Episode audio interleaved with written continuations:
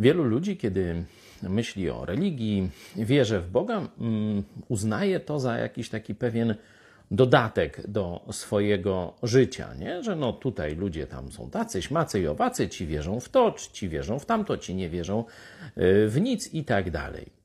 Otóż Pismo Święte całkowicie inaczej przedstawia tę duchową rzeczywistość. Pokażę Wam jeden werset z listu apostoła Pawła do Galacjan, to jest czwarty rozdział, werset ósmy.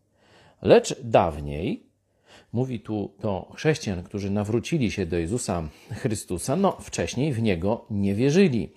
Lecz dawniej, gdy nie znaliście Boga, służyliście tym, którzy z natury bogami nie są. Dosłownie, jeśli byście sprawdzili w Grece, tu służyliście, jest, byliście niewolnikami tych, którzy z nat natury bogami nie są. Czyli niewolniczo służyliście jakimś fałszywym, można powiedzieć, bożkom, celom i tak dalej.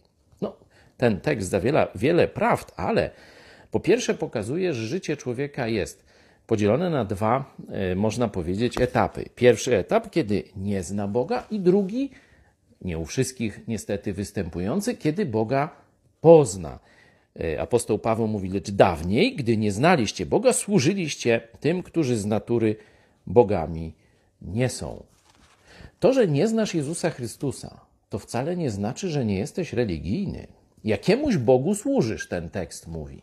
Tylko, że służysz fałszywemu Bogu to niekoniecznie musi być jakiś bożek, nazwa i tak dalej. To może być jakaś idea, to mogą być pieniądze, e, to może być inny człowiek e, i tak dalej, i tak dalej. Zawsze komuś służysz. Jeśli nie znasz prawdziwego Boga, to służysz fałszywym bożkom. Dla chrześcijan tu jest wspaniała nowina. Poznaliśmy Boga. Teraz służymy prawdziwemu Bogu. Jeśli jeszcze nie jesteś chrześcijaninem, zastanów się nad tym.